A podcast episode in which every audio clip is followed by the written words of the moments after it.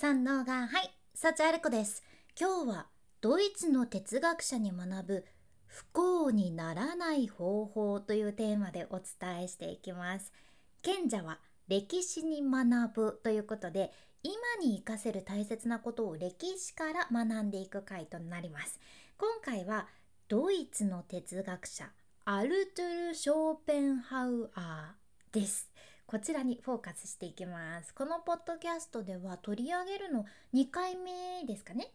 フロイトとかニーチェとかアインシュタインとか哲学者から心理学者物理学者までもうたくさんの人たちの研究に影響を与えたと言われてるもうめちゃすごい めちゃすごい哲学者アルトゥール・ショーペンハウアーなんやけど彼がね不幸にならない方法っていうのを教えてくれてるんですよ。今日ご紹介したいそのショーペンハウアーの名言というのがこちらです。不幸にならないための一番安全な方法とは幸せになることを期待しないことである。これですね。不幸にならないための一番安全な方法というのは幸せになることを期待しないことである。期待させてくださいよって思っちゃうけどでもこれって確かに大事なことだなって思うよね。ショーペンハウアーは苦しみが少ない人生の方がめちゃくちゃ最大の喜びがある人生よりもずっといいよねと苦しみが少ない方がずっといいんだよねっておっしゃってるんですよ。例えばさ分かりやすいイメージをあえて言うとするとお金持ちの人とか有名人とかなんかキラキラした世界の人たちいいなあ羨ましいなあ自分もそうなれたら幸せになれるはずだ。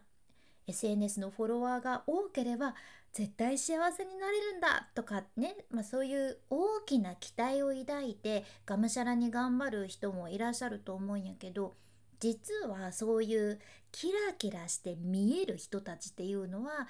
裏ではすごく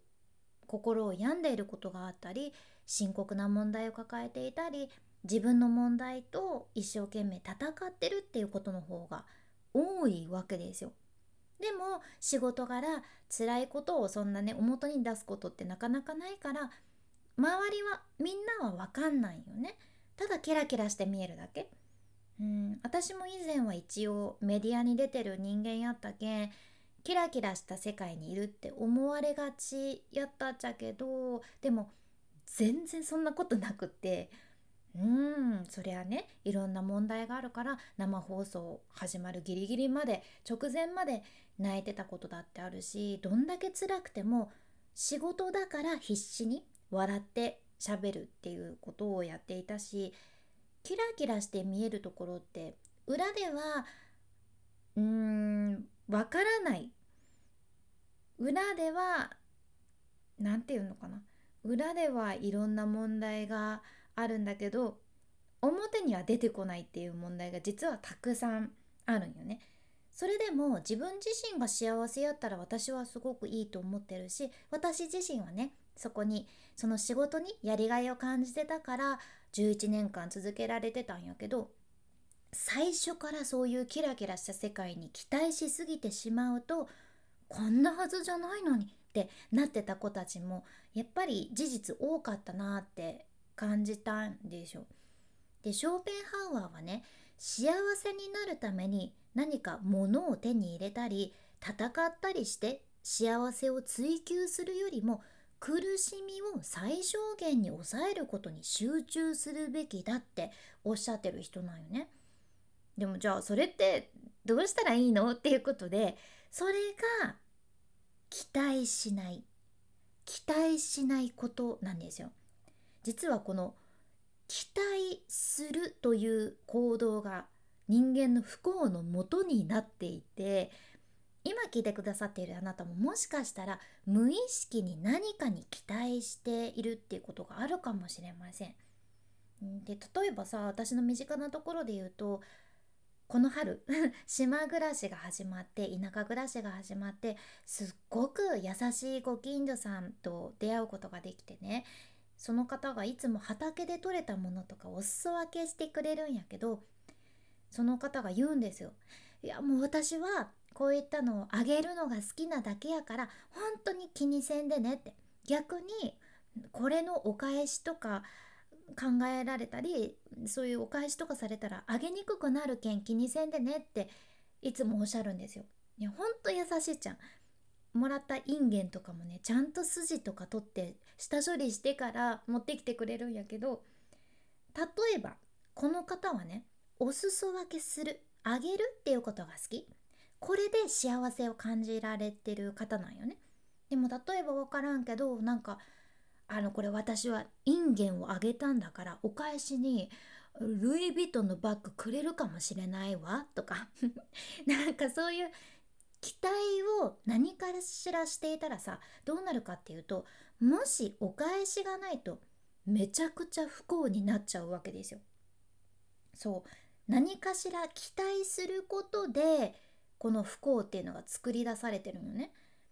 自分の家族それからパートナーに当然これしてくれるだろうなって何かを期待したり職場の人に当たり前にこの人はこれをしてくれるだろうなって期待したり自分に自分自身にいや当然自分やるべきでしょこの前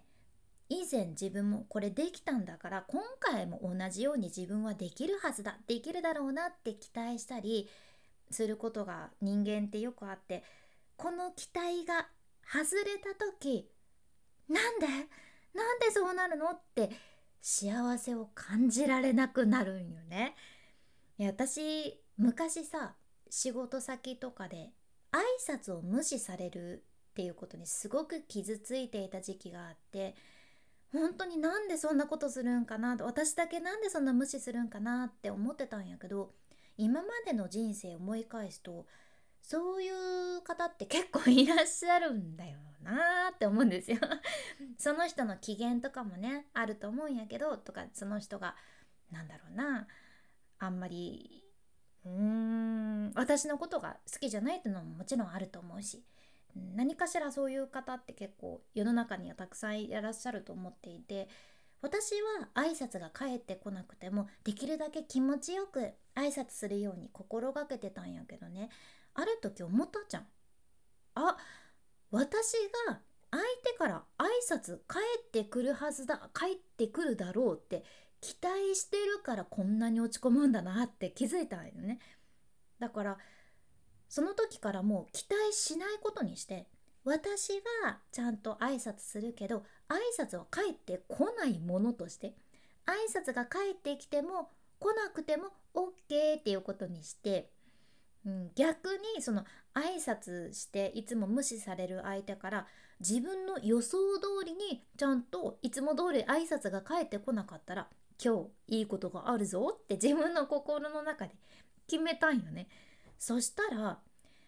うん、そんな落ち込まずに済んで今日も機嫌悪いんだろうなとかなあなんか私のことまた何か気に食わないんだろうなぐらいで済むようになったよね淡々と。うん、淡々と挨拶することができるようになってでもしのもしのもし万が一挨拶が返ってきてもそれはそれであ何か相手にいいことがあったんだろうなよかったなって思って貴重な日として収めさせていただくとみたいな うん、でもこっちの方が断然自分の心が安定するし自分の心が軽くなったんよね。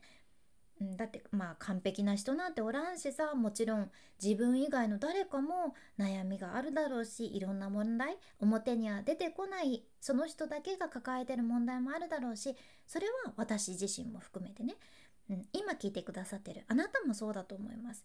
何か人間って不完全だから魅力的だと思うんですよ。